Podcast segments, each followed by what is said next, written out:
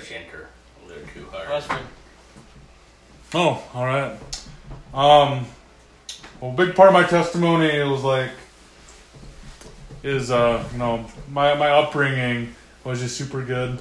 Uh, my my my mom and my dad gave me every opportunity to really step into what God was calling me to do. They gave me every opportunity, and you know, they were super patient with me. I think as as kids, we all get into those uh, seasons where we just don't want to go to church or do anything, or just hate our dad for some reason. Like, I, uh, for some reason, like there's a season of my life, like when I was young, I just like hated my dad for no reason, just for caring. I think we kind of all go through similar stuff. They found me, guys. Absolutely. Um, so like I, I remember being like seven, eight years old um, at church, and um, I remember like realizing that like life was so much more than myself. Like at such a young age, I just like realized like, oh, like there's such, there's way much more to life than like what I what I think it to be. Like at seven or eight years old, I have that thought. It's pretty, it's pretty crazy. Sounds like fire trucks. Probably a lot of crashes right now. Yep, there goes the fire truck. Um, That means I gotta go. Yeah, so uh, like ever since like seven to eight years old, I uh, had just a high reverence for the Lord. And I, I didn't fully understand it, obviously, but like I always had like reverence for the Lord, and I always wanted to like serve my life for God. Um, and then I remember like fourth or fifth grade, we like moved from Willmar, and it was like a tougher season of my life. You know, being being uh, 10, nine, ten years old, going to a different school, uh, it's always just like super tough and I got like I got bullied a lot when I was when I was younger, like fourth and fifth grade. So like at a young age, I like always thought of myself like I, I had the reverence for the Lord, but I always had like a, a low meaning of like of like oh I I'm not I'm never enough. I'm never gonna be accepted. I'm never gonna do this this or that. Um and like every single day people like confirming that to you. You know, and as a kid, you just really can't decipher that. Um, so I remember like as a kid, I always just like I was always like for the Lord, but I had like a so so low idea of myself, and this is kind of like a uh, a, a theme until I got saved. Um, and then like I remember one night I was like praying, and uh, I was like in fifth or sixth grade, and uh, crazy stuff. My mom she uh, she got a new job in Osakis, so I got to like change schools. So it was like uh, I used to go to a school in Sauk Centre, and then um, I begged my mom and like I was praying to God that like at the fifth grade like oh I need to go to a different school and so like I, my mom came up to me and my sister's like all right we got a got a new job and we're gonna go into uh, Osakis um, and I started there in sixth grade and um, really grew there like I got connected with uh, um, one of my my best mentors his name is uh, Jeremiah Schwar um, he really just dug into my life when I was a seventh grader um, until until about like a tenth grader. Um, we'd have Bible studies at uh, just multiple locations, and he was just always there for me. Really, just showed me what discipleship looks like.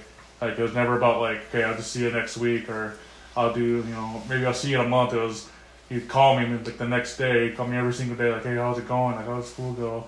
So like, um, really like understanding like, wow, like this is what like it looks like to like minister to people. It's like you're just talking with them every single day. It's nothing special. You're just like with them, and so like just turn learn a, such a such a uh, an important lesson as a junior higher. Um, then like tenth grade came around, and I, I met like my best friend. Uh, his name is Michael. Uh, one of my his his parents were pastors um, up in uh, um, Arden Hills. The uh, uh, his the my friend's dad, he was like the main pastor at this church. It had like six thousand members, so it's like a pretty pretty big church. And I remember uh, just like going into their house, and it's like the first time I ever felt like the presence of God, like in a place. Like I always knew like what God was, but like I'm sure you all been to like a place where like you step in there and just like it's like you know like you're meeting people and you look in their eyes and they're like, oh these people are legit. These people are like they, they like when they say they love Jesus, they're not they're not lying. They're not like they don't like. I looked at them and I remember looking at uh um Michael's mom. Her, her name is Jill. I remember looking at her and the Lord tell, tells me like before I even like knew what prophetic words were or anything. he just shares to me like that's a devoted one. That's like I just heard that in my spirit. Like she she lives with no compromise, and just like getting to know her. Um, their, their yeah their family they they, were uh, just amazing. Uh, she gave me my, one of my first prophetic words, and to this day, like I I I uh, I, I, uh, I read it, I li- um, listen to it. Um, she wrote it down and sent, sent something to me. I'm talking about how uh, I was like kind of like Barnabas. So if you know who like Barnabas is, he uh, he's kind of one that like helped Paul um, do do a lot of his ministry. But like he he never was out in front doing all the stuff. He was just kind of discipling Paul.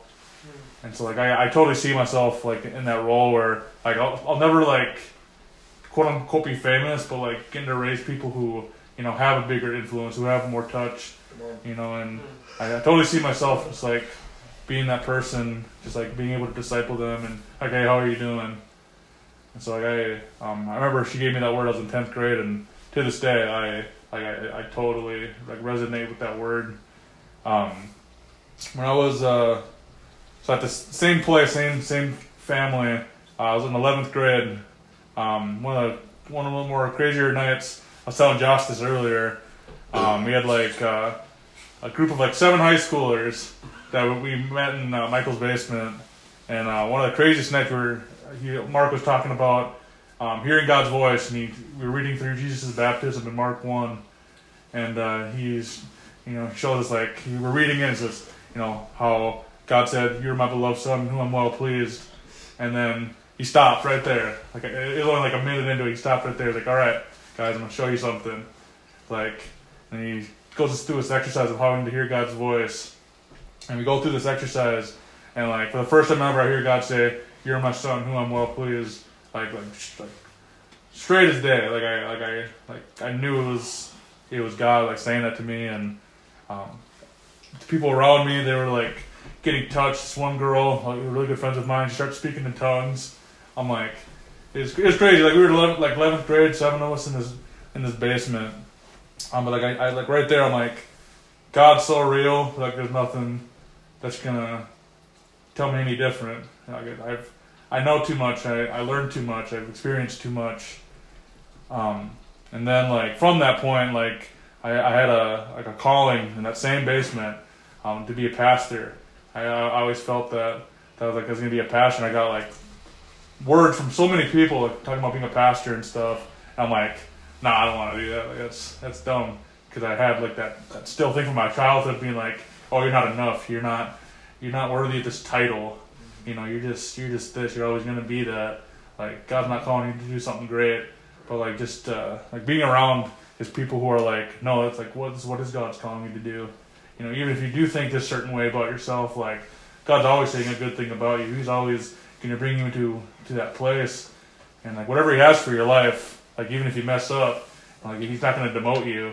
So like, um, like He's calling you to a pastor, and you mess up, and then oh, now you're gonna be doing this. Now you're gonna be working in fast food, or you're gonna be doing this. Like, um, like I thought that, like it's kind of like I thought like if I messed up, like oh, then God's not gonna bring me back to my calling because I was disobedient. So I, I'm just gonna end up doing nothing. I'm gonna be homeless because I messed up too much. Um, but like, couldn't understand like God's a good God. I'm just like hearing that from mentors. Like God's God's in a good mood. God's always for you, never against you.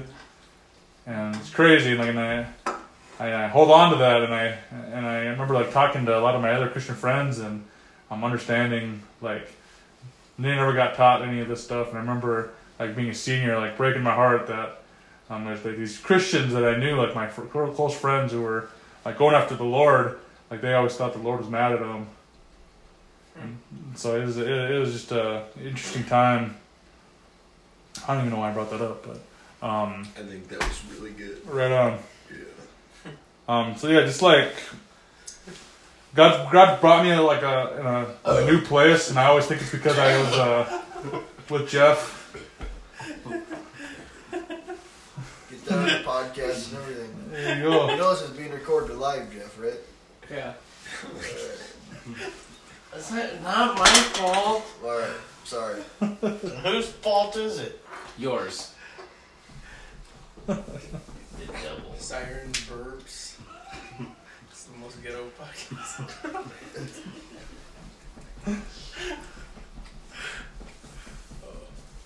I lost my train of thought now. Sorry. Just keep her going, man. Where was that? Whatever comes to mind. Oh, what was that? All right, whatever. Guy's basement.